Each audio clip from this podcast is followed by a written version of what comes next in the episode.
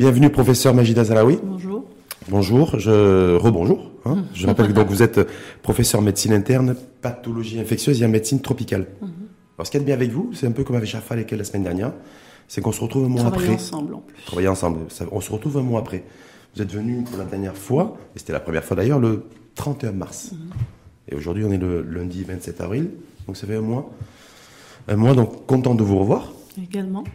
Mais euh, est-ce qu'on doit être aussi content et satisfait de la, de la dimension de la, qu'a pris la courbe de l'épidémie aussi? Parce que quand vous êtes venu, on était à 500, 600 cas, 560 cas de contamination. Aujourd'hui, on a plus de 4000.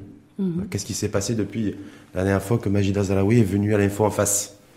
Alors, euh, on a plus de 4000 et, et on, a, on a quand même intensifié les, les dépistages. Euh, ils, ils se doivent d'être encore plus intensifiés. C'est-à-dire qu'à l'heure actuelle, bon, on, a les dépistages se limitaient à l'Institut Pasteur. Je vais parler de Casablanca que je Oui, connais bien, ouais. mais disons que c'est à peu près pareil à Rabat et dans les autres, euh, les autres wilayas du Maroc. Donc euh, à Casablanca, c'était l'Institut Pasteur qui dépistait. Hmm. Maintenant, on a, on a multiplié euh, donc au, au CHU. Ouais. Euh, donc il y a plus de dépistages qui se font, c'est clair, mais Mhm. on, on est encore en dessous de ce, ce qui serait souhaitable au niveau dépistage. Quand on dit officiellement le ministère public, on est à peu près à 2000 dépistages jour. Est-ce que Oui, oui, Oui, on est à ça. oui mais, mais il faudrait qu'on soit au moins, disons, entre 4000 et 5000 dépistages. a multiplié par deux le nombre de dépistages Exactement. Mais est-ce qu'on a les kits de dépistage pour multiplier par deux le nombre de dépistages? Normalement, que- d'après ce que je sais, oui. Mais que- bon, de quel kit parle-t-on? Parce que pour l'instant, les dépistages se font toujours par RT-PCR, qui est, comme je vous l'avais dit il y a un mois, le gold standard.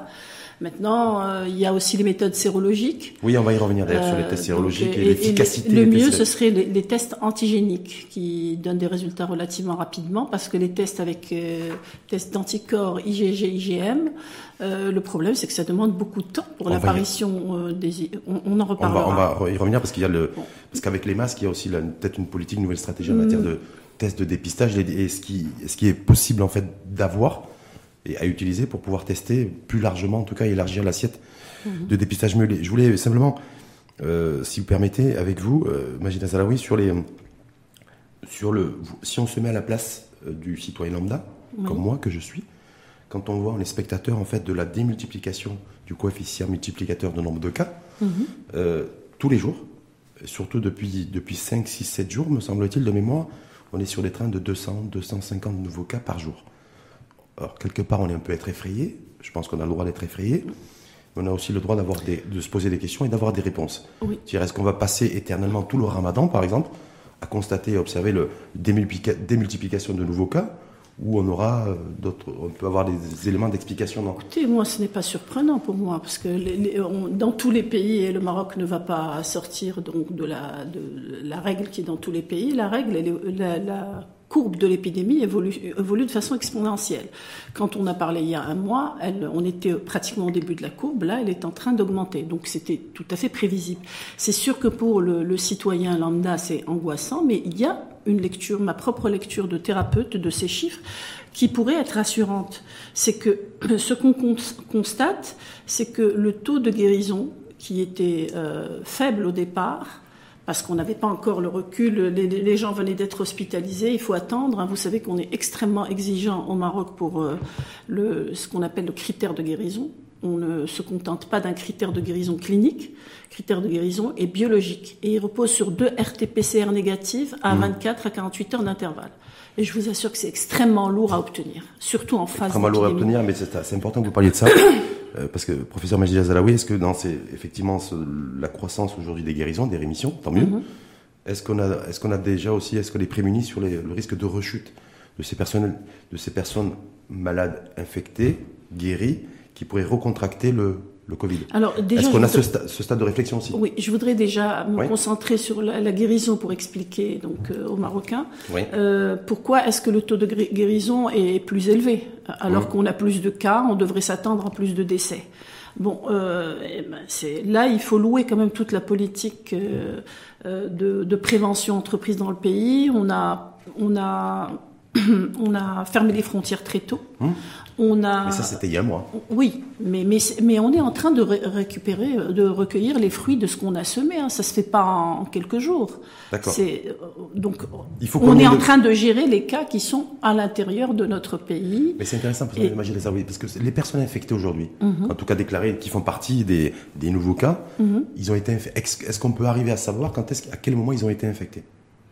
Oui, puisqu'on sait que la phase d'incubation de l'épidémie, de, de l'infection, elle varie entre 24 heures et 15 jours. Bon, il y a des cas extrêmes Et de, des de fois, 3 ça peut aller semaines. jusqu'à 3 semaines, jusqu'à Trois 35, semaines, 36 mais bon. jours en Chine aujourd'hui. Oui, mais c'est pas la ça ça règle. m'interpelle, moi. Oui, Hein, voilà. Maintenant, on Mais, parle euh, de façon générale. Hum. C'est pas la règle. La règle, en moyenne, c'est une semaine à 10 jours. Et puis avec les extrêmes. Je reviens aux critères de guérison. Donc c'est parce qu'il y a eu des le déconfinement, parce qu'il y a eu pardon le confinement, parce qu'il y a eu le- la fermeture aux frontières, parce qu'il y a eu plus de dépistage. Ça c'est très important. Parce qu'il y Et a la chloroquine aussi Parce qu'il y a le, le traitement. On va Oui. en parler. Hum. Euh, Il n'y a pas que la Pour vous, c'est d'abord le traitement ou c'est d'abord le, ou c'est d'abord le, le, fait qu'il y a eu des, euh, C'est la conjonction des la conjonction dépi- le de tous ces, de tous ces éléments. Parce qu'il y a un élément qui intervient dans le pronostic et dont on parlait pas beaucoup. hein. Dans le pronostic, on parlait de l'âge, de, des facteurs aggravants chez une personne même jeune, comme le diabète, l'hypertension, etc. Mais il y a le la notion d'intervalle libre. On s'est rendu compte que c'est extrêmement important. Le, pardon, Alors, l'intervalle libre, c'est la, le, le- la, la période entre le début d'un signe clinique, quel qu'il soit, ça peut être un C'est-à-dire osmose, premier symptôme. le premier symptôme Ouais. et le moment où le patient va être euh, va consulter et être pris en charge. Ouais. Plus cet intervalle libre est long et plus la personne va venir avec un- un- une pathologie extrêmement évoluée, en C'est-à-dire particulier une aussi- viralité plus avancée. non seulement une viralité, mais des, des- des atteintes, euh, en particulier pulmonaires ou euh, viscérales autres étendues. Et c'est ces patients-là qui sont les candidats à la réanimation. Donc, euh, je pense que la prise de conscience de, de tout le monde, le- les dépistages les plus fréquents, la, la consultation rapide a aidé hein, à améliorer la prise en charge. Deuxièmement, c'est le protocole thérapeutique entrepris chez nous. Hum. Bon, je sais qu'il y a toute une polémique qu'on nous suivons de très très près autour de, En France, euh, du protocole uti- utilisé, l'hydroxychloroquine et l'azithromycine. Nous, nous allons euh, pas polémiquer, nous, a- nous, nous agissons. Nous Non, mais juste, juste est-ce qu'on peut essayer d'ouvrir le débat là-dessus? Bien sûr. Parce qu'il n'y a pas, voilà, sur- fait, pas avec vous, je veux dire, mais nous, en tout cas pour les, Bien pour sûr les Marocains sur- parce que la chloroquine, en fait, euh, bah, voilà, je veux dire, on a choisi, on a choisi pour le plus grand nombre, on est bien d'accord. Euh, Nous l'avons choisi. On pourrait Le- au moins avoir, nous, Le gouvernement a, a pour- conforté cette utilisation récemment. On reste sur notre choix. On Pourquoi pas aujourd'hui, le lundi 27 février, est-ce que vous avez des chiffres, nous, sur le- l'efficacité en pourcentage Nous allons de l'utilisation de la chloroquine et de l'hydroxychloroquine sur les patients infectés par le Covid-19 On n'a pas. Bon, nous, on nous constatons au cours Oui. de notre pratique quotidienne, la, la clinique euh, où je travaille, on est à, à 80, pratiquement 90 personnes suivies. Il y en a plus, euh, il y en a une quarantaine qui sont guéries cliniquement. Et donc les autres sont en voie de guérison, c'est-à-dire qu'ils sont en guérison clinique et comme je vous ai dit, il faut attendre avant de, de, de, de, de les Tous, déclarer guéris. tous soignés et euh, Tous traités soignés. avec la chloroquine. Avec l'hydroxychloroquine et le plaquénine. Oui. Plus, alors là, euh, c'est la compa- ce qu'on euh, ce qu'on appelle l'accompagnement thérapeutique qui s'intègre dans le cadre du protocole, mais chaque cas euh, a des symptômes qui nécessitent une prise en charge symptomatique. Et donc nous utilisons, et je le dis là, nous utilisons devant des facteurs de gravité clinique ou biologique le, le traitement de par anticoagulation et par euh, le traitement corticoïde. donc, chez nous, la chloroquine, ça marche. Ce que j'étais en train de ça dire. marche. Ça marche. Donc, Ça marche et ça va, Alors, ça va faire l'objet d'une publication où vous verrez, voilà, dans Casablanca, Et- Casablanca Stat, euh, il y a autour de 900, 900 personnes hein, qui, ont été, qui sont soit en cours de traitement, soit été traitées, avec un taux de guérison, vous le voyez, euh, et, et c'est pas tous les cas guéris qui sont déclarés, comme je vous ai dit. Comment vous alors, C'est intéressant parce que je rappelle spécialiste des, maladies euh, pathologiques et infectieuses et en médecine tropicale. Pourquoi ça marche donc chez nous Je m'en tiens à vous dire. Et pourquoi euh, de l'autre côté de la Méditerranée, on est beaucoup plus beaucoup plus prudent vis-à-vis de la chloroquine et de l'efficacité de la chloroquine. Il y a un, un propos d'ailleurs du ministre français de la santé qui m'a interpellé. Je crois que c'était la semaine dernière, jeudi ou vendredi dernier, au Palais du Luxembourg, au Sénat qui a dit que les dernières publications validées n'allaient pas en faveur de l'utilisation de la chloroquine alors moi, j'ai pour les patients infectés par le Covid-19 Au départ, nous, le, Maroc, c'était, on était en situation de d'urgence. C'était un état d'urgence et donc on a pris. On l'est toujours d'ailleurs. Sur, toujours euh, sur le, je raconte un peu l'historique. Hum. Donc euh, en état d'urgence, on a, on, s'est basé sur les publications qui donnaient le plus de résultats et c'était euh, donc ces publications donc du professeur Raoult en, en, en France, confortées par une étude aux États-Unis et c'est après que sont venues les autres études qui entrent soit dans le, cadre du protocole Discovery, etc. Mais là... Euh, est-ce qu'on peut imaginer qu'on a un système immunitaire, un patrimoine génétique qui nous permet, nous, euh, en tout cas du côté du, sud de la Méditerranée, d'avoir avoir une efficacité plus accrue, en tout cas, euh, à un traitement comme la chloroquine C'est possible, mais il faut, il, faut, il faut une étude pour confirmer ça. Donc là, c'est une hypothèse. Comment ça se dire chez les scientifiques au nord Ça se dit, d'accord, ça se dit, mais hum. bon, euh, il, faut, il, faut, il faut vérifier cela. Est-ce que c'est vrai ou pas? Euh, Il y a aussi la théorie, entre guillemets, des climats. il fait plus chaud. Bon, tout ça, il faut le hum, vérifier. Hum. Euh, nous, nous, pouvons, dans le, actuellement dans le cadre de nos études, soit en rétrospective, soit même en prospectif, euh, infirmer ou confirmer de, de, tels, de tels propos. Euh, mais les études actuellement qui prouvent, moi je donne mon avis, ça ne, ça n'engage que moi. Si on veut donc prouver que l'hydroxychloroquine est très toxique, ne marche pas, etc. Ça doit être comparé aux autres, euh, aux autres médicaments dont on a la disponibilité et dans de mêmes conditions. C'est-à-dire qu'on ne, on ne met pas dans quatre bras, euh, on ne donne pas aux bras de gens qui sont en, réanimation et, donc dans un état très grave avec un risque pronostic très, euh, de mortalité très élevé. La chloroquine. La chloroquine. Mmh. On doit donner de la même façon. Ce qui s'était passé, je pense, pour les essais cliniques Discovery, dont on attend les résultats d'ailleurs. Mais juste, je revenir avec vous moi, sur, sur, un point par rapport au développement des cas. On l'a dit, quand, mhm. euh, quand vous êtes venu pour la dernière fois, c'était le 31 mars, je le rappelle, il y avait 566 cas. Mhm. Aujourd'hui, on a plus de 4000. Mhm. Euh, donc ça veut dire aussi, nécessairement, me semble-t-il, qu'il y a eu le développement de que l'épidémie a évolué entre les cas locaux, les cas importés, les cas locaux, les cas familiaux, les cas les cas euh, les, les, clusters aujourd'hui économiques, industriels, les clusters régionaux. Voilà, tout ça en moins de 4 semaines. C'est-à-dire que pour les Marocains et Marocains qui sont confinés encore une fois, ils ont été confinés pendant un mois, ils vont être confinés pendant un deuxième mois, ils assistent aussi au développement de nouveaux cas, et on est en train de leur dire aussi euh, que, ben voilà, parce qu'en fait l'épidémie, le virus a circulé et puis s'est transformé en même temps. C'est-à-dire il est passé de il est passé de cas importés à des cas locaux, à des, clusters locaux. Voilà. locaux. En, dans un cadre de confinement. dans un cadre de confinement. Qu'est-ce que ça, serait que moi je ne comprends pas pour que dans un cadre de confinement. Qu'est-ce que ça serait s'il n'y avait pas de confinement S'il n'y avait pas eu de confinement, ça aurait été pire. Ça aurait été pire, ça mm. c'est clair. Mais en période de confinement, on n'aurait pas pu éviter ça la transformation comme ça, mais c'est pour ça, au début du virus. C'est pour ça que les, les, gens, les personnes doivent suivre les consignes. Ce sont pas bon. C'est sûr que, comme on disait tout à l'heure, c'est répressif, mais c'est une, une, répression euh, salutaire, je dirais. C'est une, répression qui est dans le cadre de pour défendre les personnes. Alors les, les clusters familiaux, c'est parce que les gens se sont autorisés, se sont permis d'avoir des réunions familiales, euh, genre euh, fêtes. Euh, bon, c'était probablement au tout début du confinement, mais il fallait pas. Il faut respecter les, les consignes. Mmh. Et pour ce qui est des entreprises, eh bien, écoutez euh, les entreprises doivent avoir des consignes extrêmement rigoureuses. Est-ce qu'il est logique et normal qu'on ait développement comme ça de, clusters pendant une période de confinement? Moi, ça me surprend. C'est-à-dire que, vous voyez, encore aujourd'hui, je veux dire, les clusters, c'était la semaine dernière.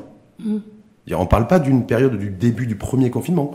On parle de nouveaux clusters à la fin du, la première durée, la première période du confinement. Est-ce que c'est normal? Oui, c'est normal. C'est normal si on ne respecte pas, je répète, les consignes. Bah, euh, c'est-à-dire que même quand on sera en déconfinement, on va pas pouvoir sortir en déconfinement comme ça. Tiens, aujourd'hui déconfinement, demain on sort. Hmm. Ça se fait de façon très progressive parce hmm. que on va en parler aussi, mais je pense ça dépend, ça dépend de, l'état immunitaire, de du pourcentage d'immunité dans la population, etc. Ce qui s'est passé dans ces clusters, c'est des personnes, je, je le répète, qui n'ont pas respecté les, les règles, les règles du soit il n'y a pas eu de port de masque. Et vous savez, on, a des études maintenant. Quand on porte, quand on est deux personnes, on va considérer qu'il y a une personne euh, euh, négative et une personne positive. Si les deux personnes portent le masque, elles, elles portent le risque de contamination à autour de 1, 1,2%. Mais je crois savoir aussi, imagine Zaloui, c'est quand on porte un masque, un vrai masque. Il faut, oui. Un, masque, qui, a une capacité de filtration de minimum 70%. Exact, exactement. Si je suis en dessous de 50%, des masques... Euh, bah, il vaut mieux ne pas porter de masque à ce moment-là. Parce que c'est le pire, c'est d'avoir une, pseudo-protection. On va parler parce qu'on va parler des, masques, mais simplement, euh, avant de, passer au deuxième axe sur les masques, le traçage, le couvre-feu, mhm. depuis le premier jour de Ramadan, vous avez eu aussi. Euh, c'est aussi d'autres mesures, en fait, à mon avis, mhm. pour renforcer l'existant. Mais euh, sur le pic de l'épidémie, je voulais faire réagir. Euh, beaucoup, voilà, j'ai refait la semaine dernière. J'ai encore le pic de l'épidémie, fin avril, début mai. Fin avril, début mai. Est-ce que pour vous aussi On espère que ce sera en fin avril. Mais quand aujourd'hui on est sur un train de 250 nouveaux cas, mhm. globalement par, mhm. par jour, qu'on est en pleine croissance de l'épidémie, est-ce, qu'on, est-ce que le pic est, est proche ou il s'éloigne encore un petit peu plus? Moi, je pense que euh, raisonnablement, il, va s'éloigner d'une semaine à dix jours, hein, on va, dire. On espère. Hein. Mais, tout ça, c'est tributaire du, du, du, taux de dépistage. C'est ce qu'on disait depuis le début. Il faut un, taux de dépistage suffisamment important euh, pour qu'on puisse euh, donc conclure de façon claire et tant qu'on n'a pas dépisté. C'est-à-dire que tant qu'on passe, tant, qu'on passe pas un, un niveau d'un taux de dépistage de 4000 ou 5000 jours pour vous. Exactement. On ne pourra pas être précis sur à quel moment interviendra le pic de Ce sera toujours avec un intervalle d'une de, dizaine à une quinzaine de Mais vous, aujourd'hui, par rapport à, la, semaine dernière, où j'ai fait lesquels par exemple, est-ce que vous considérez qu'effectivement on est toujours dans la même, la même perspective du, du pic fin avril, fin, fin, du mois, parce que là c'est la fin du mois, début mai. C'est encore jouable. C'est encore jouable.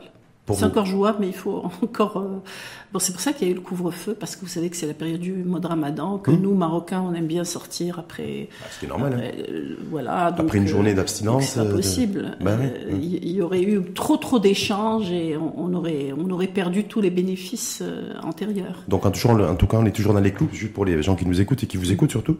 Les clous, le pic de l'épidémie, mhm. comme prévu par certains experts et spécialistes, mhm. pourrait donc intervenir toujours à la même, la même échéance, à savoir fin, fin de mois, à la fin de cette semaine. À plus ou moins dix jours, je dirais. Plus ou moins dix jours. Mm.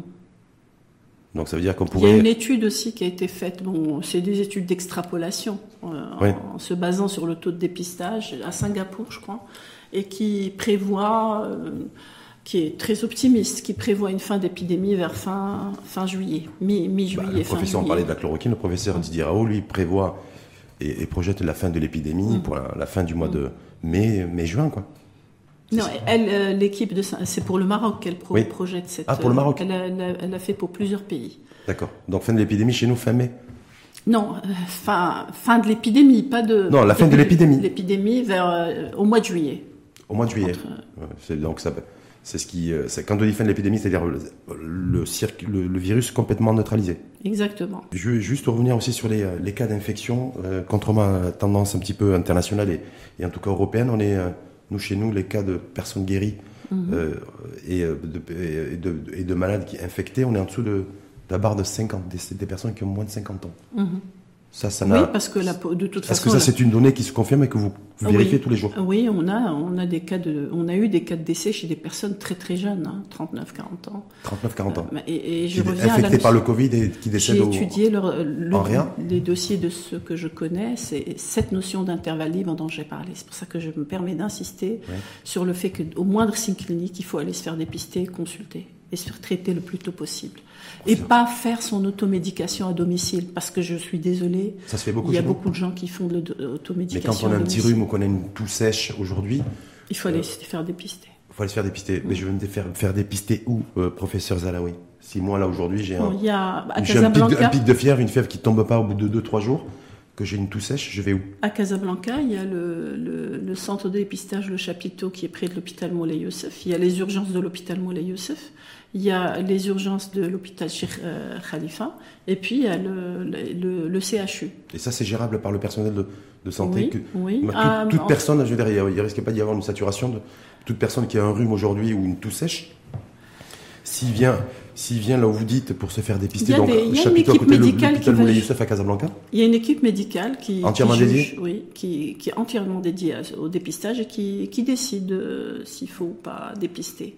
Pour vous, c'est cette population. En général, ils essaient d'être le plus large possible au niveau Pour vous, c'est cette population qui est à risque aujourd'hui, euh, ceux qui ont, euh, qui ont des premiers symptômes et qui mettent du temps en fait à faire une démarche pour aller consulter un professionnel de santé, beaucoup plus que les personnes contact qui, qui ont été en contact à un moment avec une personne infectée? Parce qu'il y a beaucoup de personnes contacts qui font des formes strictement asymptomatiques. On a des chiffres là-dessus? Euh, autour de. euh, euh, forme mineure, chez nous, c'est 75%, hein, finalement. On n'a pas, on n'a pas, on, a plus de formes mineures, on va dire moyennes, modérées, que de formes graves. A- Vous n'avez pas de forme grave, vous parlez de forme sévère. Si, on a des formes Oui, sévères, mais mais, un pourcentage euh, qui sont moins ouais. important. Mais comme vous, comme vous avez dit tout à l'heure, a- on a de- aussi des personnes, ou de plus en plus de personnes, j'en sais rien, qui décèdent et qui sont relativement jeunes. Oui, Donc la quarantaine. oui. Ça veut dire quoi? Ça veut dire qu'ils ont été. Ils non, j'ai été. pas dit qu'il y a beaucoup plus. J'ai dit que Il y a ça- des cas. ça- il y a des cas. Il y a des cas. C'est une Moi, minorité, connais, la euh, minorité des minorités ou c'est une minorité dynamique C'est une minorité qui, je dirais, est dynamique. Dynamique. Donc c'est intéressant parce que ça, ça n'existe pas en Europe. Parce qu'en plus, chez ces personnes jeunes, avec intervalle libre long, et on peut trouver aussi des notions, euh, la, notion de terrain qui se surajoute. Que ce De- soit de des terrain personnes diabétiques. Ah oui, ou- non, le terrain ou favorable. bien, voilà. euh, obèses, hypertendus. C'est ce que vous avez aujourd'hui, qui est un- Oui. donc que vous qualifiez vous de minorité dynamique. J'ai eu une personne euh, qui était, euh, qui n'avait aucun antécédent, qui a juste mis du temps à consulter, plus de 12 jours, qui s'est fait, qui s'est fait traiter à domicile, mais pas de façon, c'est-à-dire que ça correspond. C'est-à-dire qu'il est allé voir un médecin généraliste, son médecin généraliste essentiellement, qui lui a donné des. Il s'est antibi- automédiqué, il s'est automédiqué, puis il Oui. est arrivé, euh, il avait pratiquement 80% du territoire pulmonaire qui était déjà atteint. 80%. C'est-à-dire que Donc, c'est. il est- on l'a on l'a reçu quelques heures avant, de, avant qu'il soit donc euh, confié au réanimateur. Son, son cas était vraiment très sévère. Il, est, Il est décédé, yarhamou. il avait quel âge? 39 ans. 39 ans. Euh, Comme quoi, donc vous- c'est pour ça que vous, vous en fait, on, on- on en profitera tout à l'heure aussi en fin d'émission, mais bon, bien insister sur aujourd'hui, en tout cas, fin avril, comme quoi les évolutions évoluent, si je puis dire, Mhm. y, y compris au niveau de l'épidémie. Donc vous conseillez à celles et ceux qui ont des premiers symptômes d'aller tout de suite consulter et de ne Mhm. pas rester à la maison, confiné, à se dire que demain ou après-demain, ça ira mieux. Exactement. Et surtout, ne pas, euh, surtout pas d'automédication. Exactement, parce qu'on peut aller bien les premiers jours. C'est ça qui est hyper, euh, c'est sournois dans cette maladie.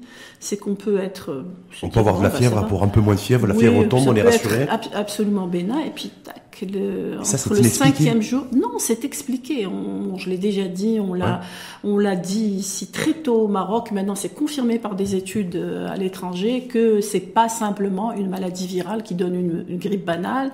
Que euh, à partir du troisième, cinquième jour, ce virus va aller déclencher des phénomènes inflammatoires. Bon, sans rentrer Mais la dans virulence, pour qu'il pour qu'il se montre aussi violent, ça, on n'a pas d'explication scientifique. pas euh, je pense que la virulence est due au fait qu'il soit nouveau. On, on pense même que peut-être actuellement il y aurait peut-être une baisse de cette virulence. On ne sait pas. Mais Mm. Il faut que les études, les études doivent euh, donc euh, confirmer aller dans cela ce sens, en tout au cas. niveau des laboratoires. Depuis, en tout cas, euh, parce que vous êtes, quand vous êtes venu le 31 mars dernier, donc il n'y avait pas les, les masques, les masques sanitaires n'étaient pas rendus obligatoires. Mhm. Aujourd'hui, ils le sont depuis début avril. Donc on a les masques, on a les tests, on élargit, pas suffisamment, vous appelez-vous à multiplier par deux le nombre de tests euh, euh, effectués chaque jour. On a le traçage numérique, donc il doit être mis en place à la fin du mois. Euh, le couvre-feu sanitaire, lui, il a été mis en place samedi, premier jour de Ramadan. Ramadan. Et dans une, tout ça dans une perspective, me semble-t-il, de déconfinement. Mhm. Oui ou non? Oui, certainement. Euh, Non, mais, c'est- ce que- sera la bonne nouvelle. parce que quand on regarde. Voilà, les populations francophones, voilà, parce que partout on déconfine, Oui. C'est-à-dire où on déconfine, où on a déjà enclenché le déconfinement. Je pense à la- les pays comme l'Allemagne.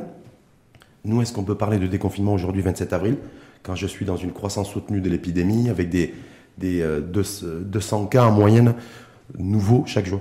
Si on parle de confinement jusqu'au 20 mai, il faut, certainement envisager au plan donc, de la politique globale du pays et au plan de chaque personne euh, dans, sa pratique professionnelle euh, et son vécu, à une stratégie de déconfinement. Et vous savez très bien que le déconfinement ne peut pas se faire de façon brutale. C'est certaines couches de la population qui vont être intéressées et ça va être de, façon progressive. Et là, je reviens à l'histoire de, des entreprises. euh, je, où je nouveaux insister sur le fait que les entreprises doivent avoir une politique de prévention et elles n'ont pas toutes pris en char- euh, charge ce problème de façon sérieuse. C'est pour ça qu'on a eu ces, ces clusters. Il faut une formation du personnel, une sensibilisation. Euh, euh, il faut mettre à disposition du personnel les masques. C'est l'entreprise qui doit s'en occuper pour. Euh, C'est-à-dire qui, doit les, qui doit les financer. Qui doit les financer. Mhm. Il faut il faut aussi assurer gel hydroalcoolique, lavage, etc. Et puis les stratégies de distanciation physique dans le cadre donc du travail. Donc mhm. tout ça, ça demande toute une logistique. Ça veut dire que limite pour vous, on pourrait on pourrait limite aujourd'hui déconfiner? C'est-à-dire que quand on a aujourd'hui. On ne peut pas déconfiner C'est-à-dire que quand on a plus de 4000 cas, mmh. donc 4000 cas, ça veut dire plus de, plus de personnes hospitalisées, plus de personnes admises en réanimation, mmh. en soins intensifs. Mmh. Qu'on a un virus, qui circule de plus en plus, qui est de plus en plus présent dans les régions. Quand vous êtes venu, vous, le 31 mars, il était essentiellement concentré sur l'axe Casaraba. Aujourd'hui, il se développe et circule dans toutes les régions du pays. Est-ce qu'on peut envisager un déconfinement? Oui, avec, ces, avec ces données chiffrées. Hein. Avec ces données chiffrées, euh, si, euh, je vous dis, il faut continuer à dépister, plus, euh, mhm. arriver si possible aux 4000 à 5000 cas. Moi, j'ai bon espoir qu'on va y arriver. Et on, va voir au 20 mai. comme je vous ai dit, c'est plus ou moins 10 jours. Au 20 mai, sera-t-on en mesure de commencer le déconfinement? C'est les chiffres qui vont nous le dire. Moi, je peux rien vous dire maintenant. Quand on est sur un train d'aujourd'hui de 1000, 1200 nouveaux cas par semaine, mhm. c'est-à-dire que le 20 mai, c'est dans 4 semaines, c'est dans pas longtemps. C'est dans pas longtemps, ça va très vite. Et ça veut dire qu'à cette époque-là, à l'horizon du 20 mai, on devrait avoir entre 7000 et 8000 oui. nouveaux cas. Ça sauf, ça. Sauf catastrophe, euh, genre euh, contamination. Euh, les contaminations un petit peu accidentelles, comme ce qui s'est passé bah, à La prison de Warzazet, par exemple, ouais. Pourquoi vous dites accidentelle Parce que c'était prévu. Bah parce qu'il fallait, il fallait qu'il fasse attention. Je dis pas que c'est voulu, mais, oui, non, mais bien sûr que c'est pas. C'est certainement pas voulu, mais hmm. bon, je veux dire tout le monde a une responsabilité. Hmm. Il n'y a pas que les autorités, il n'y a pas que les médecins, il n'y a pas même le citoyen a une responsabilité. Donc, comme vous avez dit, il faut avoir. Quand on sort sans masque, euh, c'est un acte répréhensible. Par la loi. C'est prévu déjà, il y a des condamnations. Oui, moi je pense que c'est répréhensible dans l'absolu. D'accord. Hmm. Donc parce que c'est irresponsable, c'est ce, que vous ce que vous voulez dire. Je rappelle aussi que nous on a une distanciation aussi là, voilà, qui nous permet voilà de, de plus d'un mètre vingt hein, euh, pour pouvoir débattre. Vous avez vous insistez beaucoup sur les tests, sur les tests, les, sur les tests, les tests. Les tests sérologiques bah, aujourd'hui. L'idéal, c'est tester, dépister les positifs, les traiter, on en finit. Est-ce qu'on a des tests sérologiques qui sont réduire la, phase qui sont fiables à 100% Parce que c'est un débat qu'on a partout partout à travers le monde. C'est pas qu'ils sont pas fiables. Bon, il y a hum. toujours un, tous les tests, il y a un pourcentage de, faux positifs et un pourcentage de faux négatifs. Oui, mais qui généralement est de 2 ou 3% Voilà, mais là. Là, on est sur 10, 15% ou 20% voire minimum. 20% voilà. exactement. c'est pour ça que ça m'inquiète. Donc euh, les, tests sérologiques, nous, on a à Casablanca, on avait commencé, mais on, on, a, on les avait d'abord testés comme euh, moyen de surveillance des, des patients, c'est-à-dire euh, euh, céder des tests sérologiques, en particulier chez les personnes qui mettaient du temps à négativer leur RT-PCR. Le problème, c'est que ça demande beaucoup de temps. C'est-à-dire beaucoup de temps, c'est quoi C'est trois semaines, un mois pour avoir apparaître l'IgG. Il faut attendre, attendre qu'elle atteigne un taux suffisamment important pour être supérieur aux IgM. Et ça, ça demande minimum un mois. Donc c'est pas c'est pas intéressant dans une phase les tests épidémique. les, tests qu'on a commandés aujourd'hui, qu'on a. C'est des tests anticorps, mais je pense qu'il y a des tests antigéniques qui sont commandés. des anticorps, donc ça met deux, trois semaines avant de donner des résultats. Mm. Mais c'est la folie, ça. Oui, c'est trop, c'est trop, trop ah, long. C'est trop long. Mm. Moi, j'estime que on peut pas l'utiliser en dépistage, en tout cas. Mm. pas du tout. C'est pas du tout indiqué. Peut, dans la stratégie du déconfinement, ce que vous disiez, mm-hmm. en tout cas aujourd'hui, parce qu'il va falloir qu'on sorte du confinement, on ne va pas rester confiné plus de 60 mm-hmm. jours, en fait, me semble-t-il. Qu'est-ce qu'il faudrait mettre en place comme test? Les tests antigéniques. Antigéniques, c'est-à-dire C'est des tests rapides. On en avait parlé. Les fameux tests ELISA utilisés dans les drives dans pas mal de pays maintenant. Hum, mais ceux qu'on a commandés euh, qu'on a commandé il y a combien de temps ben, Il y a une semaine, disons. je pense que c'est les tests antigéniques. parce, qu'au départ. parce qu'on nous a pas dit. Enfin, moi, je sais pas si on vous l'a dit à vous, en tant que vous, experte et professionnel de santé. Moi, en tant que petit je micro, pas toutes les micro-journaliste, en tout cas, j'ai pas cette information. Je n'ai euh. pas toutes les précisions là-dessus, mais il semble bien, puisque c'est les tests anticorps, on sait très bien qu'ils vont pas être utiles en dépistage et même en, surveillance thérapeutique. Donc, c'est les tests antigéniques qui ont été commandés, c'est clair. Ils peuvent pas commander la même chose. Donc, ça, c'est les tests express qu'on peut faire sur les, mm. sur les, une bordure de, bordure de route, c'est ça, en fait? Exactement. Qui s'est fait beaucoup en, en Allemagne, me semble-t-il. En Allemagne, en Corée, euh, même en France, maintenant, je pense qu'ils ont commencé. Ouais, mais en France, ils passent essentiellement des tests sérologiques. Mm.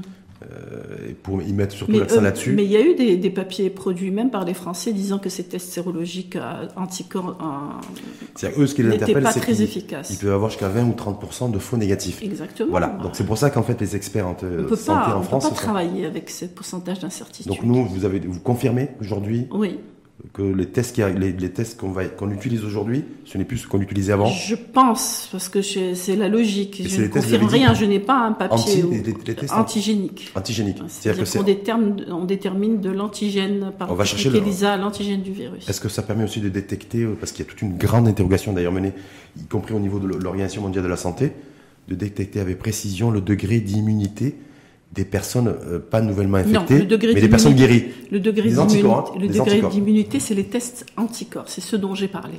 Mais ça, ça, demande du temps. C'est-à-dire que ça peut être utile après pour détecter le degré d'immunité de la population. Mais c'est important, parce que nous, avec la stratégie du déconfinement, à mon avis, c'est ça le plus important. C'est très important, mais je vous ai expliqué le temps que ça demande. C'est-à-dire que ça peut pas nous être utile là pour le dépistage et pour le traitement. C'est quoi la stratégie qu'il faut avoir les trois, moi je pense faut pardon. Parce que je me dire, le, le, court terme, c'est euh, c'est quel type de dépistage efficace Et le moyen terme, c'est-à-dire pour sortir du confinement, quel type de Moi je pense qu'il faut, coordonner, il faut coordonner les trois types de tests. Puisqu'on en a déjà deux, qu'on va voir le troisième, il faut coordonner les trois types de tests selon euh, l'efficience de chacun dans la période de, l'épidémie. Hmm. Mais dans une, dans une période là, c'est plutôt les tests basés sur les, euh, sur RT-PCR. RT, ouais. ouais. Et les anticorps, je, verrai, je vous verrai ça plus tard, deuxième quinzaine de mai. On les utilise, je vous ai dit, pour mhm. les gens euh, qui sont qui n'ont pas négativé au-delà de, de, 20 jours, 25 jours. Mhm. Mais pour l'instant, là, on a fait un stand-by parce que ça demande trop de temps. Deux semaines, trois semaines. Voilà. Ça part, ça part à l'étranger, non? Euh, non, non, c'est fait ici. Ah non, j'ai je sais que il y a des labos aussi qui envoyaient, mmh, pour, pour analyse à l'étranger, donc je me dis, est-ce que mais à ce propos, moi je trouve qu'on devrait, euh, solliciter plus de labos. Oui, je sais, on devrait solliciter des labos privés. Je sais qu'ils ne sont pas sollicités. Bah, piaf d'impatience, ils voudraient, mais bon, pour l'instant, moi je respecte. Hein, il doit y avoir une raison à la décision. Donc, euh, bah, une raison apparemment d'un antécédent aussi euh, d'une d'une épidémie qui a fait que quand il y avait des la, précédente d'ailleurs, mm. le, grippe H1N1, mm-hmm. moi c'est ce qui m'a été dit en tout cas, et que il y avait la possibilité effectivement de se faire tester dans les laboratoires privés et qu'il y a des gens, des personnes, citoyens marocains, qui ont dit voilà, moi, qui avaient été testés dans les laboratoires privés et en fait, il s'est avéré que les, ils étaient toujours infectés par le virus. Mhm. Donc, pour éviter une, bah, manque de coordination une, et voilà, il faut une que forme d'anarchie en fait. Il faut que le, je sais pas, le conseil des laboratoires désigne des labos qui sont, qui ont la capacité matérielle de faire ces tests, c'est tout. Hein. Je, sur les, sur les euh, juste parce qu'on nous on n'en est pas là, je crois, mais ça peut nous arriver. Mm. Euh, parce que beaucoup de pays se sont interpellés aujourd'hui par le fait que un, il y a des malades guéris, infectés par le virus guéri qui rechutent, mm-hmm. et le risque et le risque aussi d'une deuxième vague. Mm. Est-ce que c'est quelque chose, un scénario qui est plausible pour nous, sachant que le pic de l'épidémie, on devrait l'avoir dans les prochains jours Vous savez, et je me dis, non, juste pour essayer de comprendre et d'essayer d'anticiper ce qui est arrivé aux autres personne ne peut être affirmatif. Vous savez, on est tous en, on est tous en train de découvrir, on est tous en train de vivre notre expérience et même l'infection n'est pas la même, n'est pas sensiblement. Si on la photographie, c'est pas la même photographie euh, en France ou en Chine ou chez nous. C'est-à-dire que c'est le même virus? C'est le même virus, mais, il y a un écosystème. C'est l'écosystème déjà euh, immunitaire? Immunitaire. Environnement aussi aseptisé, moins aseptisé. On a beaucoup de formes bénignes au Maroc. D'après ce qu'on voit, franchement, là, c'est une affirmation, euh, euh, disons, subjective, mais elle va, on va, on va publier. Vous allez voir qu'il y a, il y a beaucoup de formes bénignes. Ça veut dire que la courbe, la courbe de notre épidémie, euh, chez nous, depuis 40-45 jours, le, date du premier cas, c'était début mars, mhm. n'a rien à voir avec la courbe qu'il peut y avoir en Italie, la courbe qu'il y a en Espagne, la courbe qu'il y a en ben, France. Je sais pas. Il y a une courbe. Il y a une courbe que j'avais vue chez mon ami Jaffa. C'est la courbe de, de décès est, en train de, de, devenir plate. Elle a baissé et puis elle est plate. Et la courbe des guérisons est en train de monter. Déjà, ça, c'est extrêmement positif pour nous et ça, ça nous encourage beaucoup. Mais c'est que nous, on peut dans, pas... Dans, l'inconnu qui représente euh, peut-être une, euh, un taux pas suffisamment important de dépistage, on est conforté par le, taux de guérison. C'est-à-dire, hmm. bon, bah d'accord, on ne sait pas trop, mais au plan des, guérisons et des décès, on est beaucoup plus rassuré qu'au début de l'épidémie, c'est mmh. clair. Parce qu'au début de l'épidémie, on découvrait aussi, puis on ne savait pas, pas forcément comment agir. Non, non, on avait beaucoup de cas graves qui allaient directement en réanimation. Au début Parce que non dépistés suffisamment précocement, parce que mmh. donc, euh, c'était des patients qui étaient très probablement porteurs d'une euh, importante charge virale. Mmh. Donc ils arrivaient, ils étaient déjà assez, assez, assez, contaminés, la charge virale était déjà extrêmement développée. Sur les masques, vous avez dit donc c'est efficace aujourd'hui lorsque deux personnes portent un masque. En tout cas, c'est il, est, quasiment acquis qu'il ne peut pas y avoir de, il peut pas y avoir de transmission. si c'est la personne malade qui porte le masque et pas la personne euh, et la personne saine ne le porte pas, c'est 5% de risque quand même. Et si les deux personnes portent le masque, c'est moins de 1,2% de risque. Donc il n'y a pas photo, il faut porter masque. Mmh. Tout le monde. Et, si, si, je, euh, est-ce qu'il, d'ailleurs c'est marrant parce qu'on en avait parlé lorsque vous étiez venu, ça venait, ça venait de sortir lorsque les, des, chercheurs américains avaient, parlé d'une, avaient fait une étude en fait, et essayaient de démontrer la possibilité que le coronavirus et les particules virales pouvaient être suspendues dans l'air. Mhm. Oui, euh, il y avait une étude japonaise aussi. Mais c'est en atmosphère confinée. Atmosphère confinée. L'étude japonaise qui le prouve vraiment scientifiquement, c'est une atmosphère confinée, c'est-à-dire que tout était fermé. Donc mm. euh, il est conseillé euh, de, de, toujours laisser ouvert. De toujours, même dans la maison, de régulièrement aérer, d'ouvrir les fenêtres. Et la clim Est-ce que la clim peut, peut être La clim, moi je me méfie. Il y a eu un cas en Chine, vous avez vu, 10 personnes qui étaient en train de déjeuner ensemble au-dessus d'un d'un appareil, d'un climatiseur Il y a la maladie des légionnaires qui était connue, euh, c'est la première maladie due à l'utilisation de, de, climatiseurs mal euh, euh, ou, qu'on nettoyait pas correctement. Et donc il y a toutes les raisons pour que ce virus soit transmis de la même façon. Hum. Non, parce qu'en fait, jusqu'à présent, on disait c'est la salive, c'est donc c'est les pustillons ou les. Non, non, mais c'est on sait aussi qu'il survit plusieurs heures sur les surfaces, sur toute surface, hum, n'importe quelle surface. vous, d'ailleurs, je crois qu'on en avait parlé l'autre jour. Hum sur le fait que les particules virales pourraient être présentes dans les eaux usées. C'est en train d'être démontré. Exactement. Dans les urines aussi de personnes asymptomatiques infectées par le virus. On peut s'arrêter un moment pour dire à notre population, en particulier vivant dans les campagnes, où il n'y a pas forcément un contrôle de l'eau, qu'il faut absolument consommer de l'eau qui ait été bouillie pendant minimum une demi-heure, ébullition, c'est-à-dire 100 euh, degrés, pendant une demi-heure, et, ou éventuellement utiliser de l'eau de javel diluée à 12%, quelques gouttes dans l'eau. C'est-à-dire que même si j'ai si soif, bon là c'est la rupture du jeûne, à l'appel, euh, donc je peux aller, donc c'est le c'est le store, je fais, j'ai envie de boire un verre d'eau. Bah, il faut la préparer. Je, fais, je la fais bouillir à 100 degrés. Oui. 60, ça suffit pas, parce que 60 degrés, c'est suffisant. Non, 100 degrés. 100 degrés pendant une demi-heure. Pendant une demi-heure demi Ça, c'est nécessaire aujourd'hui. C'est ce que vous conseillez aujourd'hui Non, je sais pas. Je C'est un conseil euh, simple à réaliser. Hum parce qu'il faut aussi euh, qu'au plan pratique, ça, soit réalisé. Est-ce qu'il faut qu'aujourd'hui au Maroc, on soit bienveillant aussi sur le fait que, une fois de plus, ça reste à prouver scientifiquement, hein, mais en tout cas qu'il y aurait des particules virales du Covid-19 présentes dans les euh, eaux usées une ville comme Paris, par exemple, a décidé de, ça a été prouvé. d'irriguer tous ces jardins, tous ces espaces verts, ah, maintenant, aujourd'hui, avec de l'eau potable, mm. et non plus de l'eau, des eaux usées retraitées. Mm. Oui, ben certainement au Maroc, euh, chez nous, bon, je me réfère toujours à des exemples antérieurs. On a eu des épidémies de choléra qui ont été euh, provoquées par l'utilisation d'eau usée dans les irrigations.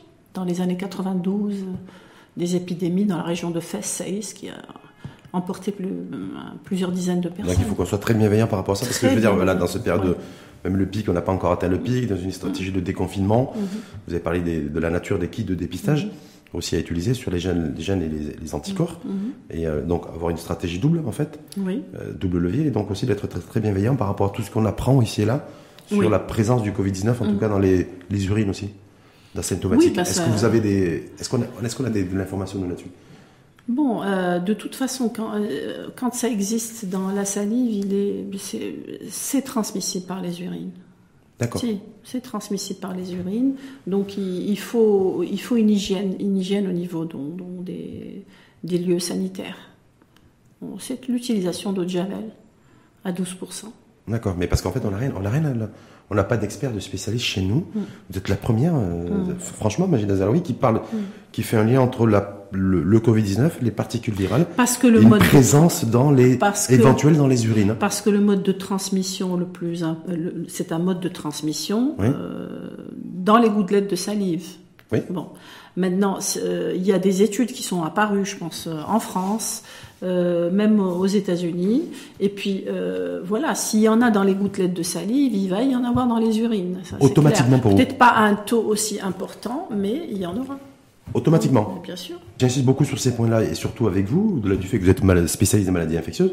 Je dis, dans une stratégie du déconfinement, en fait, j'ai l'impression que pendant ces trois, les trois prochaines semaines, on va devoir prendre tout ce qui, tout ce qu'on apprend à l'extérieur, tout, tout le développement du virus et du Covid-19 à l'extérieur pour essayer de faire une synthèse et de, de pouvoir se préparer. Parce que si effectivement dans les eaux usées ça existe, ben, il faut euh, peut-être avoir une stratégie qui est propre. Si les chercheurs italiens nous apprennent il y a deux jours qu'ils ont- ils sont en train d'établir un lien en tout cas entre la pollution de l'air et le- la circulation du Covid-19, c'est aussi quelque chose qui- qu'il faut prendre en Ouais, compte. certainement parce qu'il doit se déposer sur des particules euh, polluantes. Hum Bon, même si nous, vous avez vu, tout. euh, là, depuis le Covid-19, au moins les bienfaits, c'est qu'on a les, Ouais. les, villes, les villes de notre pays qui sont en train d'être dépolluées. C'est ça. Moi, juste un dernier mot sur les, euh, sur les, les- sur les sujets des populations contact aujourd'hui. Mhm. Est-ce que, j'en parlais en amont, traçage, traçage numérique euh, Mhm. qui devait être lancé à la fin du mois Vous, en tant que spécialiste des maladies infectieuses et, euh, et tropicales, est-ce que vous considérez que c'est euh, c'est le, le précieux sésame qui va permettre effectivement de, Enfin, moi, je de sais mieux pas. cerner le nombre, le- ces personnes qui ont été en contact avec des personnes infectées par le Covid? Moi, je peux donner juste un avis. Je veux dire, je Oui. suis pas bon, même en étant spécialiste, ça, ça me. Mais je pense que ça va être un, un atout supplémentaire, le traçage, parce que ça, on va vraiment euh, euh, détecter les lieux où il y a des personnes positives et on, on pourra aller vers eux et les soigner ou les mettre en confinement. Plus efficace que les kits de dépistage? Je pense que c'est complémentaire. Hum. c'est complémentaire. Et est-ce que selon vous, si je vous dis globalement, il y a à peu près une population de 10 000 personnes contact? Ça, va, ça va être extrêmement utile, ce traçage. Est-ce que, sur les 10 000, Probablement, on n'aura pas le temps d'ici fin mai d'accéder au dépistage un, massif temps. de tout le monde. un, le temps, et deux, selon vous, euh, le pourcentage de personnes qui seraient susceptibles d'avoir été infectées par une personne infectée? Dans ces populations contact, on dit qu'il y en a grosso modo 10 000. Vous savez que ça dépend du héros. Oui, le héros. dit Ben, je voulais faire le lien avec le héros, parce que le héros est descendu à 1. Chez nous, il est Ah, passé de 3 à 1. oui, euh, je- Selon je- les pouvoirs publics, selon. Khalid Taleb, qui est le ministre de la Santé. C'est pour ça que je voulais faire ce D'après- lien. D'après le nombre de cas dépistés au Maroc, parce qu'on peut Par- pas. par- par rapport au nombre de cas Donc dépistés. là, il faut être très prudent sur ce RO, parce qu'il faut être sûr de- du nombre de cas positifs. Vous parlez du du RO, mais bon, euh, je suppose que c'est par des extrapolations de calculs épidémiologiques. Mhm. qu'on a- donc c'est très très bon si le RO au Maroc est à, est à RO, je rappelle, c'est de le 1. taux de reproduction, de, de- de transmission Oui, c'est-à-dire euh, qu'une personne virus, hein. infectée va, va contaminer une personne, alors qu'on était à trois Hmm. personnes infectées. Donc ça, on a réussi cet exploit en 45 jours, Ouais, selon les pouvoirs publics. Hum, Ça, c'est en tout cas, c'est ce que nous a dit. Le... Mais simplement par rapport à cette population de 10 000 personnes contact. Oui. Est-ce que je me suis, est-ce que, est-ce que selon vous, on est plutôt sur peut-être 10%, 20% qui seraient susceptibles d'être porteurs du virus Oui. ou pas? Est-ce que c'est ça ou est-ce que c'est beaucoup plus? Minimum 20%. D'accord. C'est-à-dire sur les 10 000 plus. personnes contact, Ouais. selon vous, il y aurait Parce qu'il faut tenir compte du facteur, des facteurs un petit peu pas contrôlables, accidentels, comme euh, Ouarzazate, comme euh, l'usine de, de la région de... Où, bon, voilà. On La se Ariège, trouve, Casablanca, avec s'est 160 passé personnes atteintes d'un D'accord. coup du fou. Donc, grosso modo, sur les 10 000, il devrait y avoir au, au bas mot, au minimum 20% infectés. Oui. Qui sont infectés, donc qui sont dans la nature aujourd'hui, Mhm. qu'il va falloir identifier, euh, traquer, enfin, traquer, oui, traquer avec le, le traçage Oui. numérique, c'est ça, en fait, parce que le tracking, hein. Dépister éventuellement. Traiter, dépister, puis mettre en quarantaine et isoler. C'est ça, en fait. Exactement. Alors l'isolement, vous savez, c'est pas facile. hein. Mm. C'est pas facile parce que là, on traite, les personnes sont hospitalisées en moyenne euh, 15 jours, parce Ouais. que c'est la durée du traitement. Euh, normalement, c'est 10 jours, et c'est pour les personnes qui restent positives, on maintient, on prolonge le traitement à 15 jours.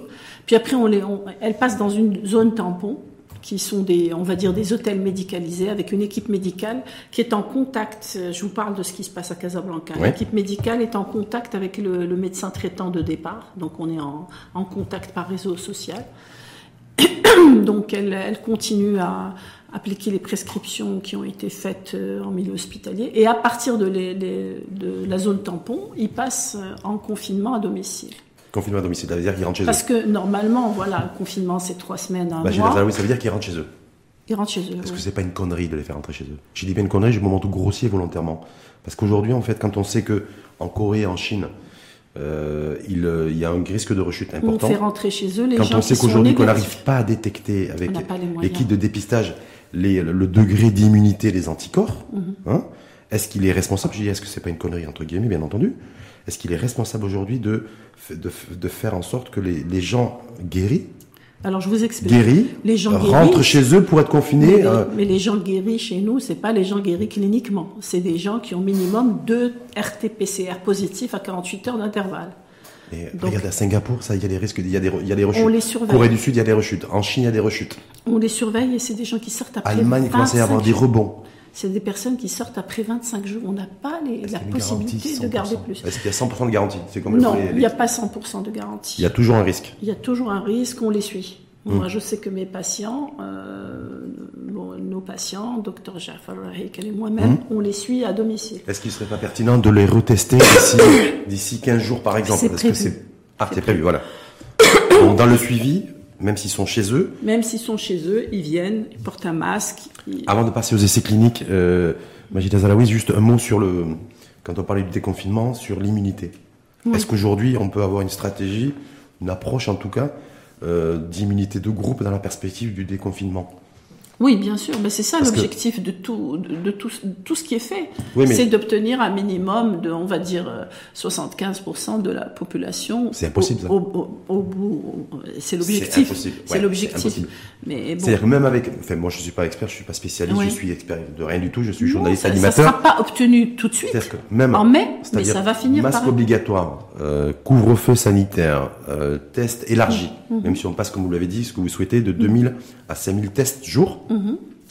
euh, traçage numérique, on n'aura pas un, un niveau d'immunité de en mai. groupe. Pas en mai. C'est clair. Mais Aujourd'hui, on a commencé Maintenant, en il faut déjà penser à une éventuelle autre épidémie euh, l'année prochaine. hein, vous savez. Oui, on va en parler d'ailleurs, On parce ne que sait pas. ça- pourrait revenir cet hiver, cet tout. Je automne. peux même pas vous répondre. Je ne sais pas. Hmm. On ne sait pas. Peut-être que c'est une épidémie qui va s'éteindre, qu'on aura un nouveau, euh, un nouveau COV. Je ne sais pas. Euh, donc, Ça, on ne sait pas encore, mais selon vous, est-ce que le, le- quel est le niveau, le degré d'immunité aujourd'hui de notre population chez nous Comment peut-on dire pas- quel est le degré d'immunité aujourd'hui de notre population n'ayant pas le taux, le taux de dépistage euh, suffisant? Il faut qu'on ait, je vous ai dit, entre 4000 et 5000.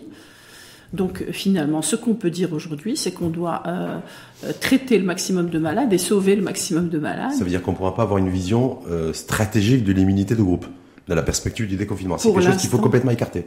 Non, je ne dis pas qu'on doit l'écarter complètement, mais euh, on n'a pas tout- toutes les, tous les instruments nécessaires de mesure. Hmm. Peut-être qu'une fois qu'il y aura le traçage, qu'on aura atteint, euh, que la, la courbe aura commencé à baisser, etc., on pourra... Et puis de se faire aussi, ça va être à mon avis plus compliqué, de se faire une idée précise aussi de l'immunité des- de celles et ceux qui sont confinés depuis le 20 mars. Mhm. Et on ne sait pas, ils n'ont jamais, n'ont pas été confrontés en tout cas au virus. Mhm. Donc, Donc, on- c'est pour ça qu'il ne faut pas, pas. sortir brutalement. On ne sait pas du tout, d'ailleurs, parce que j'ai vu à New York, vous avez vu que c'est l'épicentre aux États-Unis Mhm. du Covid-19. Un New Yorkais sur cinq a été confronté au virus. Mhm. Ce qui fait que ça va. C'est pour ça qu'à New York, on parle d'ores et déjà du déconfinement. Mhm. Alors que nous, ça risque d'être plus compliqué, puisque je crois qu'on est, euh, on doit être en dos, en tout cas, de d'immunité de groupe en dessous de 20%. On est tout- Faudra, certains il, faudra 10 que et 15%, dans, le- mais il faudra que dans cette étude de dépistage, je pense que bah, très certainement le- les responsables l'envisagent, après faire justement une étude de cette, euh, de cette immunité euh, euh, générale. parce qu'il y a du 15 groupe, jours, c'était quelque chose des- qui était prévu comme une vision soit par des stratégique. études, des études un petit peu comme ça, à, à l'aveugle ou faire une mesure dans des populations, peut-être dans les entreprises, ça, serait utile, dans les lieux de travail, et, et- et voilà, faire Mhm. Parce des qu'en fait, on pourra dépistages pas et s'en voir. sortir. Parce que je crois que Magie Lazaroui, on pourra pas s'en sortir tant qu'on n'a pas une immunité de groupe, ce que vous avez dit tout à l'heure, Mm. d'au moins 70%. Voilà. Si on est à 15 ou 20% comme a priori on pourrait l'être aujourd'hui, C'est- dangereux. c'est extrêmement dangereux. C'est pour ça que je voulais insister là-dessus. Les essais cliniques. Oui, Entre votre venue, en tout cas le 31 mars à aujourd'hui, Ah, il y en a plein. il y en a plein. Mm. Mais il y a pas, euh, il y en a plein, mais il n'y a pas de traitement avéré et il n'y a pas de vaccin trouvé en même temps.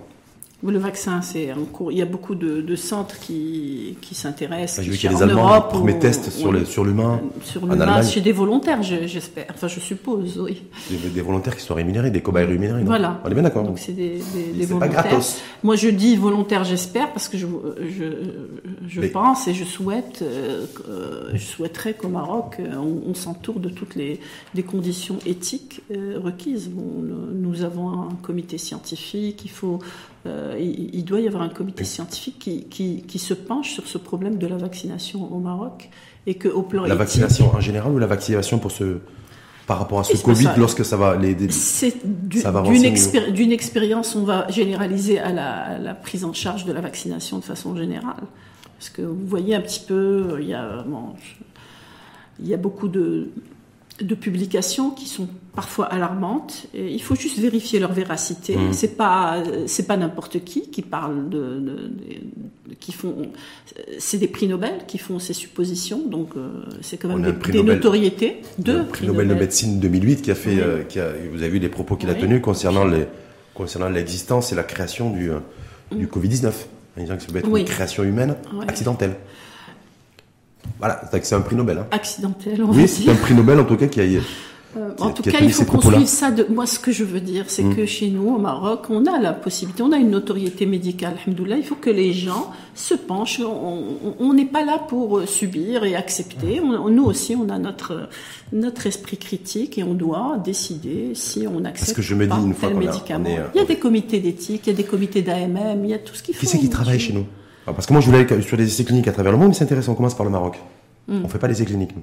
Pour l'instant, on, on- on fait, on, traite les gens et on va voir déjà dans ces études-là On traite les gens sur des traitements en fait qui ne sont pas maroco-marocains. Ouais, Il n'y a pas d'essai clinique. Il n'y a pas d'essais Il n'y cliniques a chez pas nous. d'essai clinique. Donc en fait, on, on va en avait parlé la, la dernière Oui, fois. et ça n'a pas avancé depuis un mois. Et je, crois, j'ai l'impression qu'en fait, même ce, qu'on ne va pas retenir comme leçon de ce Covid-19, qui n'est pas fini, de cette crise sanitaire inédite, qui n'est pas finie non plus, le fait qu'il faut, faudra un moment se grandir et passer du stade de l'enfance, de, du stade de bébé à préadolescent. Et ça, on ne le veut pas. Euh, On n'a pas retenu encore la on leçon. en avait parlé. Il faut Hum. des études. Il faut des études cliniques euh, chez nous au Maroc et dans le cadre de l'Afrique parce que nous appartenons Oui, parce à l'Afrique. Nous ouais. n'avons pas le même écosystème. Nous n'avons pas le même type de maladie. Et le Covid-19, est-ce que Nous c'est pas le sommes- révélateur de tout ça et c'est une opportunité? C'est ça que j'arrive pas à oui, saisir. Mais oui, tout à fait. Et en, en fait, on la saisit pas. C'est à la fois un grand, un- bon, je vais pas, c'est un grand problème sanitaire, mais il faut en tirer les leçons. Mais les leçons, voilà, c'est ce que je suis en train de me dire. Au-delà de laisser le débat scientifico euh, franco-français sur euh, la chloroquine et le professeur Raoult, est-ce que nous, on ne pouvait pas avancer là-dessus sur les essais ah cliniques non, non, par rapport à la chloroquine, on a avancé. Non, on a avancé, mais le faire savoir, essayer de voir effectivement. on a le testé. Sénégal, et aussi avec l'Institut Pasteur Mhm. à Dakar, est très avancé aussi sur la chloroquine. Ils ont un taux de rémission qui est supérieur à nous d'ailleurs, au Sénégal. Donc voilà, de me dire par, là- par rapport à tout ça, est-ce que les- on n'aurait pas pu prendre le taureau par les cornes et se dire voilà, on, on se met sur les essais cliniques c'est à l'étude. c'est à l'étude C'est vrai. On, Ah, est, bon. on est en train de prendre On va suivre ça, Majid Azanaoui. hein. c'est à l'étude. En tout cas, ce qui se passe dans le monde aujourd'hui, euh, est-ce que le traitement s'avance pas trop? On parlait de transfert de plasma, vous vous souvenez On en avait parlé quand vous étiez venu d'ailleurs, Oui. il y a un mois. Ça, c'est plutôt en milieu de réanimation. voilà. Ça, on en parle plus qu'il y a- aujourd'hui. Il y a le directeur du centre de transfusion sanguine qui s'intéresse euh, beaucoup à ce problème. Ils ils en font pour d'autres maladies et qui, qui s'est inclus, je pense, euh, je- je pense pas m'a- m'avancer euh, en disant cela, et qui s'est inclus dans un protocole euh, d'étude de. je dois le contacter, on doit le contacter d'ailleurs. Euh, qui s'inclut dans un protocole d'étude de la protection par du plasma de personnes immunisées. Hmm. Donc c'est un protocole américain. Euh, Immunisé, donc on a la là certitude là il y a aussi, il faut qu'on ait la certitude, il faut qu'on Ben oui, voit ce, travail, il faut qu'on voit au plan éthique aussi beaucoup de choses. Est-ce que le hein. Covid-19 aujourd'hui, est-ce que vous direz que c'est une maladie immunitaire Euh, Oui, je Parce que pendant très longtemps, on a passé du temps à dire que c'est une maladie respiratoire. C'est une. Est-ce que Je l'ai dit depuis le début, hein, personnellement, c'est une maladie de système aigu. Déjà, on est en train de, de- on est, on est vigilant. Est-ce que cette maladie de système va disparaître avec l'infection ou est-ce qu'il va rester des séquelles immunologiques? Ça, c'est l'avenir qui va nous le dire. Mmh, c'est pour ça qu'on doit beaucoup, surveiller ces patients. beaucoup, beaucoup le craignent d'ailleurs Et y oui, compris parce ceux qui que avaient des, euh, ce qui se passe, c'est qu'il y a la phase virale au début, mais très très vite, euh, il se passe, un- on va dire, une, une tempête Ouais, c'est un euh, espèce de tsunami, en fait, et, ouais. et, et- et d'anticorps qui, qui est responsable de la majorité des dégâts. hein. Hum, hum. Juste sur les, euh, vous avez suivi en Madagascar cette plante en fait qui aurait des, des effets. euh, Voilà, Mhm. ce président de Madagascar sur les. D'ailleurs, c'est marrant parce que c'est une, une plante qui vient de Chine, Artémi, Artemisia anu. Voilà. Mais que- depuis des siècles dans le traitement de la malaria La, la malaria, oui. et, voilà. euh, et du paludisme. Mhm. Bon, allez, en tout cas, à l'échelle géographique euh, et, euh, et du nombre de cas à Madagascar, depuis qu'ils ont euh, utilisé cette, cette plante depuis 5-6 jours, hein, donc c'est Mhm. encore tout récent, il n'y aurait pas eu de nouveaux cas. Oui, Et des pays africains comme le Sénégal qui sont en train de tendre l'oreille, comme le c'est une Congo aussi. substance qui doit se rapprocher de la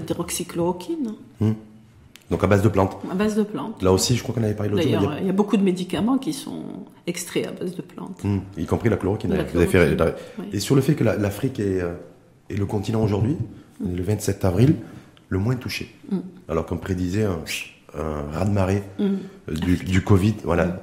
C'est quoi? C'est le patrimoine génétique, c'est le système immunitaire, c'est les environnements. C'est possible. C'est la, la Méditerranée, la frontière virtuelle sanitaire qui, a, freiné le. Non, ça, je sais pas. Ça n'a pas été une frontière virtuelle vis-à-vis du Maroc. non. Mais bon, mais il y a, y a effectivement le climat, il y a, enfin, tout ça, c'est des, ce ne sont que des suppositions et des théories. On ne peut pas se prononcer. Il faut du recul, il faut faire les, les études. C'est pour ça que ce serait bien que, euh, par rapport aux pays africains, on, se, on, constitue un réseau et qu'on transmette nos, Vous avez vu connaissances. Que le, roi Mohamed VI, le chef de l'État, a lancé aussi un, un, appel pour une, une, coalition en fait africaine un peu dans ce sens. Donc ça veut dire que c'est important que le Maroc prenne son destin en main en matière d'essais cliniques et d'élargir ça au, euh, à l'ensemble du, du, du, continent, c'est ça? Exactement. Vaccin pour vous, c'est quoi? C'est pas avant 2000, 2021 Je ne pense pas. C'est vrai? Ouais. Donc il n'y aura rien Je ne pense pas que les, les, malades actuels, enfin les, les, les, personnes contact actuelles vont pouvoir bénéficier du, du vaccin. Il faut, faut, continuer toutes les, mesures que l'on a dites et on verra d'ici euh, un, traitement septembre euh, ou, ou l'hiver euh, de, de l'année prochaine. Parce qu'il y a un juriste, beaucoup d'experts aussi spécialisés bon là, Parce que vous savez, les études, il y a les études au niveau des volontaires, et puis après, c'est tout un processus avant, avant de. La chaleur, pas la chaleur que pour, oui, certains disparition de, va, même euh, professeur Raoul dit qu'elle va disparaître avec le printemps. On va voir, on est déjà au printemps. Hmm. Mais par rapport à la chaleur, ça peut être une chance aussi pour nous? Ça peut, c'est possible. Pour nous et l'ensemble du continent? C'est possible. Hmm. Mais en tout cas, pour le fait que le Covid 19 encore aujourd'hui pas, euh, ne soit pas vrai, véritablement exprimé, étalé sur l'ensemble du continent, c'était quelque chose que personne. C'est quelque chose que personne n'avait vu, n'avait vu venir. Ouais. Non, non, on pensait qu'il y aurait, y aurait vraiment un raz-de-marée euh, de décès euh, en Afrique. Hmm. Et pour l'instant, ça ne se vérifie pas. C'est pour ça qu'au niveau du, de, l'Occident et des pays du Nord, aujourd'hui, il s'est en train de se poser la question comment se fait-il que les pays dits riches, donc dits riches avec une infrastructure sanitaire, un développement du système de santé développé, euh, sont plus touchés que les pays en développement, hmm. donc avec une infrastructure sanitaire moindre. Hmm. Est-ce que c'est ça le bilan aujourd'hui du Covid-19 pour l'instant, c'est ce qu'il apparaît. Mais moi, je, je, serai prudente. Il faut attendre. Parce que peut-être que, peut-être que ça va. Je, je, je le souhaite pas. J'espère réellement que ce soit pas le cas. Mais bon, euh, le Maroc a été atteint avec un peu de retard. On va voir euh, pour les autres pays africains ce qui va se passer. Ça ne semble pas se vérifier. Hum. Ben, quand on voit la tendance, en tout cas, de l'ensemble des, bon, mais, des, des, 54 pays, du continent, on se dit. Euh, ils se sont mis en confinement, je pense pas mal de pays se pas sont mal, oui, le Sénégal s'est mis en confinement, il y a beaucoup de pays qui sont. Ah, s'ils ne s'étaient pas mis, s'ils ne s'étaient pas mis en confinement, euh, je ne sais pas. Mais bon, après le confinement aussi, c'est un peu le confinement un peu parfois comme chez nous dans certaines zones géographiques. Mmh. C'est un confinement relatif, c'est un mmh. confinement aussi où on se, voilà. Oui, mais euh, ce confinement-là, quand il n'est pas suivi d'un taux d'infection important, euh, il est intéressant parce que c'est là qu'on développe bien l'immunité, qu'on arrive au fameux 75%. Donc quelque part, mais là, dans une ville comme Casablanca ou, quelque part, est-ce que c'est bon aussi? Euh, Je ne devrais pas le dire, mais je vais le dire. Tant pis, je me suis lancé. Est-ce que c'est bon aussi de ne pas être très euh, un bon élève en matière de confinement aussi, de se dire voilà comme ça, ça me permet aussi de tester mes anticorps au virus. Je ne vais pas répondre à cette question. C'est comme la nicotine. On dit qu'il est bien fait de la nicotine aussi pour les à l'égard des, des, personnes, en tout cas du. Je ne vais pas répondre, mais déjà le, moi je pense que la que le taux de forme modéré au Maroc euh, c'est peut-être dû à un état, pas, pas euh, génétique comme disent les gens, mais plutôt à un état de tolérance immunitaire qui est dû au fait que les gens, euh, bon, il y a beaucoup de sociabilité, ils sont en contact avec des, bactéries, des virus. moins aseptisé qu'il peut y avoir dans les pays du Nord. C'est pour ça que je voulais, il y a une réflexion. Exactement. Je voulais pas qu'on soit parce qu'on est, vous savez, nous on a toujours tendance à être là, toujours être un peu avoir un œil critique du complexe du colonisé vis-à-vis de l'Europe et tout ce qui se réfléchit, tout ce qui se dit aussi au niveau de, de l'Europe et de l'Occident, c'est important aussi de pouvoir le confronter, de se dire aussi, mm. et de se dire qu'est-ce que, est-ce que ça peut être aussi une opportunité aussi pour nous, que ce soit pour les essais cliniques, que ce soit aussi pour les, euh, l'immunité, oui, il faut qu'on s'individualise. Je pense qu'il est temps maintenant qu'on s'individualise au plan scientifique, au plan recherche clinique, au plan prise en charge. Bon, il, est très possible que la que l'hydroxychloroquine, je ne sais pas, soit toxique. Ben, chez nous, ça se vérifie pas du tout cette toxicité. Hum. On fait des électrocardiogrammes systématiquement. Je vous dis, euh, c'est un effort énorme à tous les à tous les patients qui sont sous, euh, avant de commencer leur traitement. On est en contact, soit physique, soit euh, par réseau social avec les cardiologues qui suivent de très très près et on n'a pas détecté autant d'effets secondaires que cela. En tout cas, il faudra faire extrêmement attention au discours populiste qui voudrait dire que les, gens du Nord sont différents des gens du Sud, y compris d'un point de vue génétique et que le Covid-19 a, été le révélateur. Ça, c'est quelque chose que je vois venir aussi. Oui. Hmm. Maintenant, il faut... Franchement, ça n'a pas de sens. Professeur Majid Azaoui, donc pour annoncer votre venue, euh, donc il y a des internautes aussi qui vous posent des hmm. questions et qui vous hmm. ont poser des questions. Donc il y a des, certaines qui ont été retenues euh, et que je vais vous poser tout de suite. Mhm. Donc la première question c'est est-il vrai que les personnes ayant contracté le paludisme soient immunisées contre le virus corona? Euh, il n'y a pas d'étude qui ait prouvé cela, mais il se peut que ces personnes-là, euh, si elles ont utilisé l'hydroxychloroquine récemment, peut-être fassent une forme plus, plus modérée ou inaperçue. Donc si cette il faut des études pour. Il faut. Je veux dire bon, ça c'est une supposition. Maintenant mm. après c'est comme ça. Il faut que ce soit appuyé et validé par une étude. Il faut valider par une étude. Deuxième question est-ce que le Maroc participe à une quelconque étude? Bah, C'est marrant de parler de ça. À une quelconque étude internationale pour un échange d'expériences ou pour analyser les résultats du protocole de traitement?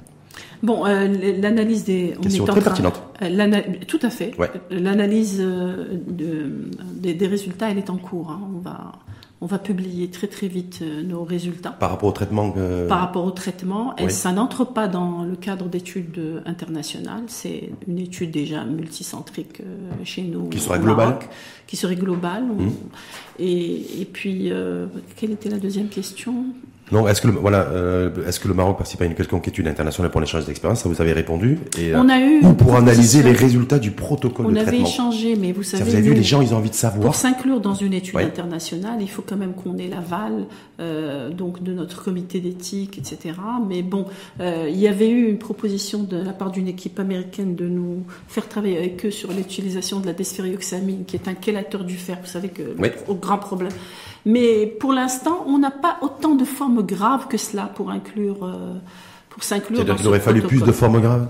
Ben, tant mieux pour nous. Voilà exactement ce que j'allais dire. Troisième question, euh, professeur Majid Azalawi, c'est quel est le rôle du médecin dans une stratégie de déconfinement? Bon, ben, la sensibilisation du, du, grand public, intervenir dans la dans euh, les médecins du travail vont jouer un rôle énorme parce que ils sont ils sont des intervenants dans les entreprises et euh, ils sont tous d'ailleurs je le sais c'est mes collègues ils sont tous sollicités maintenant dans les entreprises qui respectent hein, les règles de prévention pour justement sensibiliser pour expliquer aux gens pour mettre en place avec euh, les équipes qu'on appelle HSEQ de prévention, mettre en place les, méthodes d'hygiène et de sécurité. Donc le médecin joue un rôle extrêmement important. Et puis le généraliste, il va jouer un rôle extrêmement important. Bah oui, parce qu'il ne le sait pas encore aujourd'hui.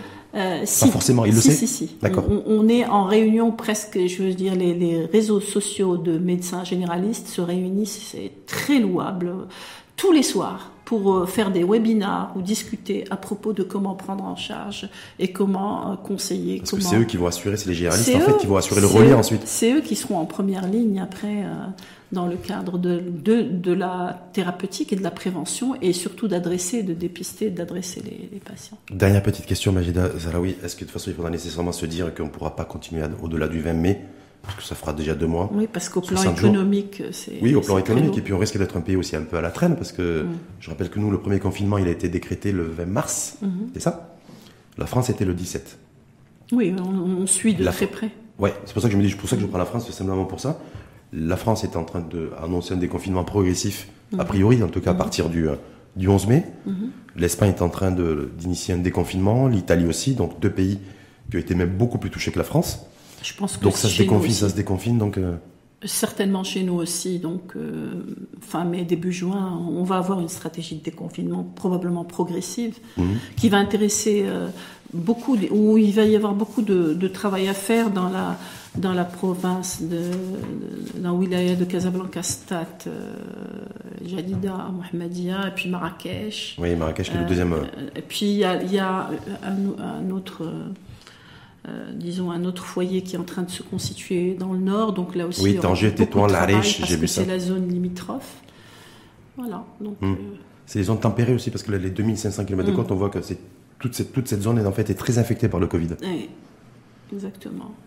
Merci en tout cas, professeur euh, Majida Zalaoui. Je rappelle professeur en médecine interne, pathologie infectieuse et en médecine tropicale. Et je vais rappeler aussi que vous êtes diplômé de médecine à l'université Hassan II de Casablanca. Casablanca. Parce que vous y tenez beaucoup, c'est ça Je m'en souviens, j'ai retenu la leçon du 31 mars dernier. Je sais pas, j'ai, euh, merci une fois de plus à vous. Euh, à très bientôt. En tout cas, bonne continuation, parce que voilà, vous êtes sur le, sur le pont, vous allez rester sur le pont. Mhm. Peut-être même, par contre, vous, au-delà au- du, du 20 mai. Parce que le virus ne va pas s'arrêter, ne va pas disparaître le 20 mai. Ça, c'est une certitude. Certainement. Merci en tout cas à vous. Merci.